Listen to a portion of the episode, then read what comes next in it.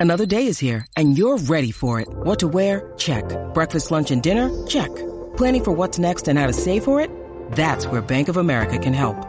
For your financial to-dos, Bank of America has experts ready to help get you closer to your goals. Get started at one of our local financial centers or 24-7 in our mobile banking app. Find a location near you at bankofamerica.com slash talk to us. What would you like the power to do? Mobile banking requires downloading the app and is only available for select devices. Message and data rates may apply. Bank of America and a member FDIC.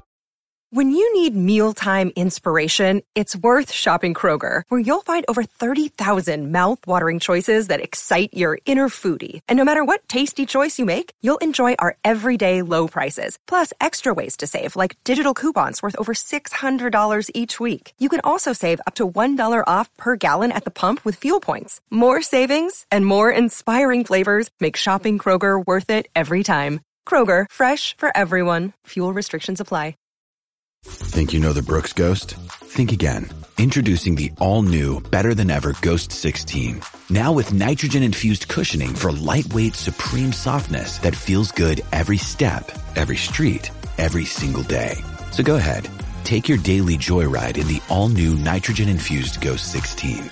It'll turn your everyday miles into everyday endorphins. Let's run there. Head to brooksrunning.com to learn more. What is up, and hello again, friends. This is uh, the Jaguar Report Fantasy Football Podcast. I am your host, Zach Schultz. Once again, this is the only fantasy podcast for fans in first place in the AFC South. Special shout out to the Bengals and the Jets for the assist. The fantasy regular season's wrapped up, so it's playoff time. Hopefully, you're fighting for a trophy and not for additional shame. And as always, my rankings and scoring is half PPR. And we got to start this one off with Trevor Lawrence, who was this week's QB 11, and he's fought his way back up to QB 13 on the season. He had 25.1 fantasy points this week, and I don't really know what else to say other than Trevor's special, man. Coming off the ankle injury and against what quite possibly could be the best defense in the league, and Trevor somehow kept the Jags in that game. The game had the makings of a huge blowout all over it, but Trevor single handedly kept him in it. His hot run over the last month has brought him up to QB 11 to finish the regular season. His 20.4 this week was his lowest over the last four games. Um, so hopefully he keeps up this scoring. Unfortunately, this week he's got the Ravens, and they are 30th in the league in fantasy points given up to quarterbacks.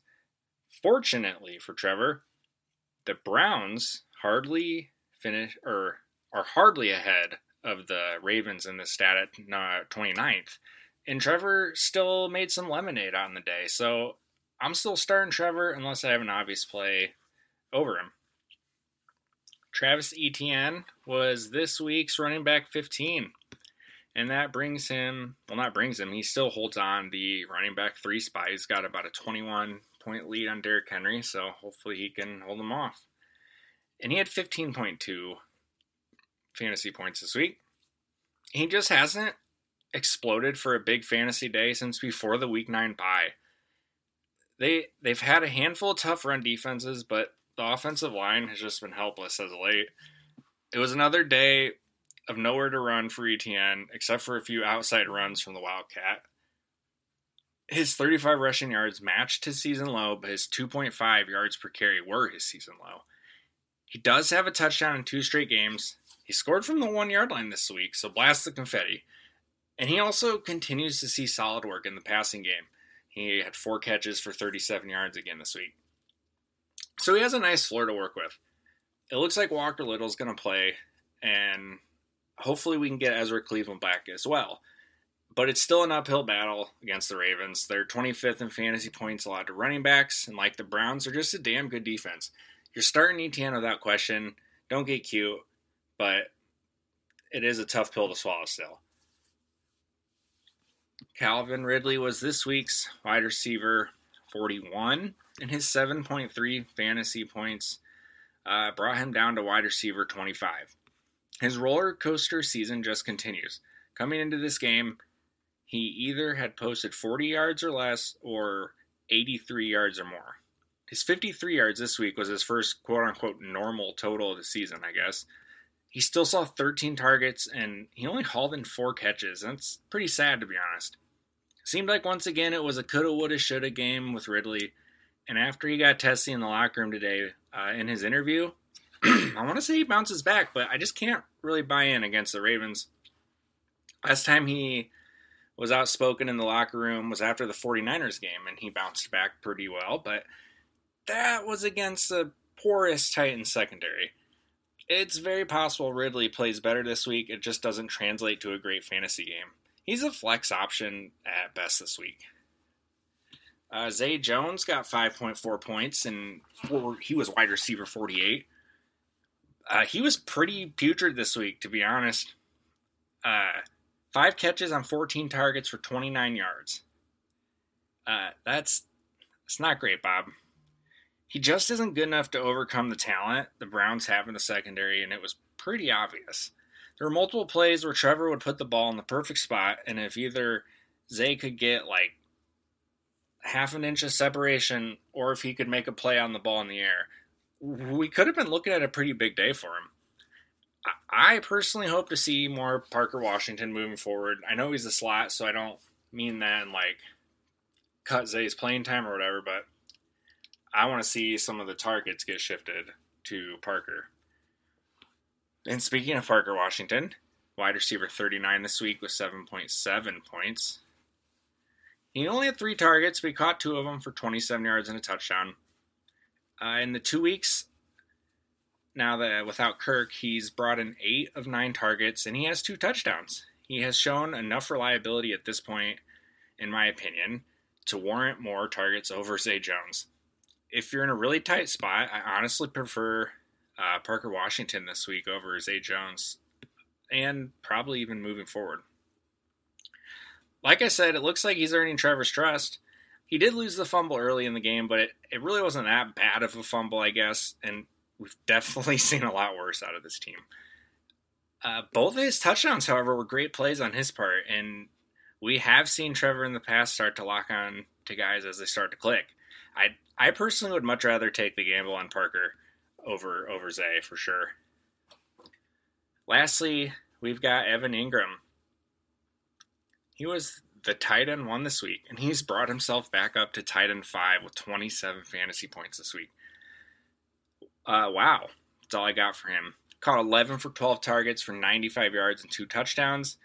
It's obvious without Christian Kirk, Engram is just going to be the main guy in the passing game. I know he had less targets than both Ridley and Jones, but that was a product of game script and Trevor having to throw 50 times. He has 21 targets and essentially two full games without Kirk and leads the team with 177 yards and three touchdowns in those games as well. The Jags do a great job of getting Engram the ball in space and letting him work, but he's just also good enough on his own to make plays like those contested catches. Um, so he doesn't necessarily have to rely on scheme all the time. It's just a bonus for him. I'd be shocked if he didn't lead lead the team in targets to finish the season. Between the offensive line issues and Trevor's ankle, the ball's coming out quickly right now, and Engram is reaping the benefit here we go again as the Ravens are 25th in fantasy points allowed to the tight ends. The matchup isn't great, but you're obviously starting Engram. Even if you have another stud tight end, Engram is probably worthy of a flex start. Okay, looking at the betting card from last week, I didn't play any Jaguars bets on my official card. Um, just with the uncertainty of the Trevor situation. And I just played three bets, and I went one and two. Uh, Justin Jefferson went over, well, no, I played over 70 and a half receiving yards. I played Courtland Sutton over 57 and a half receiving yards, and Bijan Robinson over 95 and a half rushing plus receiving yards like I said, one and two this week, which kind of hurts because it felt like a, a bad break week. Justin Jefferson left with a chest injury after catching two passes for 27 yards. I feel pretty confident he would have hit the prop. Um, but honestly, it's just more of a bummer to see him get hurt again. Hopefully, he plays this week and uh, he just is himself moving forward. Bijan Robinson finished with 88 total yards, eight yards shy of his prop. Um, I got Arthur Smith for the second time this year, so shame on me, I guess. Uh, and finally, we got on the board with Courtland Sutton. He barely snuck over with 62 yards on only three catches. But hey, a win's a win. And the Jaguars obviously lost. Um, they were three point underdogs, lost by four. Um, I really was hoping Doug would kick the extra point just to, you know, push the spread. But it brings the Jaguars to eight and five on the season against the spread. Um, they remain three and four at home. They're now five and one on the road. Remain six and two as favorites and are now two and three as underdogs. They are three point home underdogs this week with a game total of 42 and a half. Uh, Trevor's passing line is 228 and a half. I think he could easily do that. He threw for 257 against the Browns, and he's just been playing really well, like I mentioned. Honestly, I'm not touching it though. Uh, this past week, Matt Stafford was the first quarterback to reach 229 yards against the Ravens. So yeah, I don't really want to do that. Etienne's rushing yards is at 53 and a half. His carries are at 14 and a half, which I could easily see that one going under, but if you know me, I'm not playing it under, especially a Jags under, especially a Jags under. Ugh. But in games where Jags are losing and are playing some catch up and they're not in control of the game, under 14 and a half carries uh, seems pretty solid. Um, 22 and a half receiving yards. He's hit that one in all but four games and his rushing plus receiving yards is set at 79 and a half. Ridley 47 and a half is probably a decent option. Um, I don't want anything to do with Zay. Obviously, if you, you know, listening to my little spiel about him a minute ago, I couldn't find anything on BetMGM for Parker Washington, but a reception line and a yardage line probably be pretty low that I might be interested. Um, but I do like Evan Engram at 50 and a half, the over. Targets galore right now. They're getting him the ball in space. Yeah, I think 50 and a half is an easy number, even in a tough matchup. Uh, Lamar, 215 and a half passing yards, 50 and a half rushing yards and then Isaiah Likely, 34 and a half receiving yards. Those are the three Ravens props that kind of caught my eye at first. I might include one in my article. Um, but we'll see. And that's about all I got. Hopefully the Jags, you know, obviously I hope they're going to win. That was yo, that goes without saying, but hopefully they just don't look like shit. That's all, you know, we need to win, but I think more importantly, we need to like play just a good game against the Ravens, which sounds really stupid and obvious, but damn, they need a showing on Sunday night. And with that, uh, I hope you guys have a great time at the game if you're going.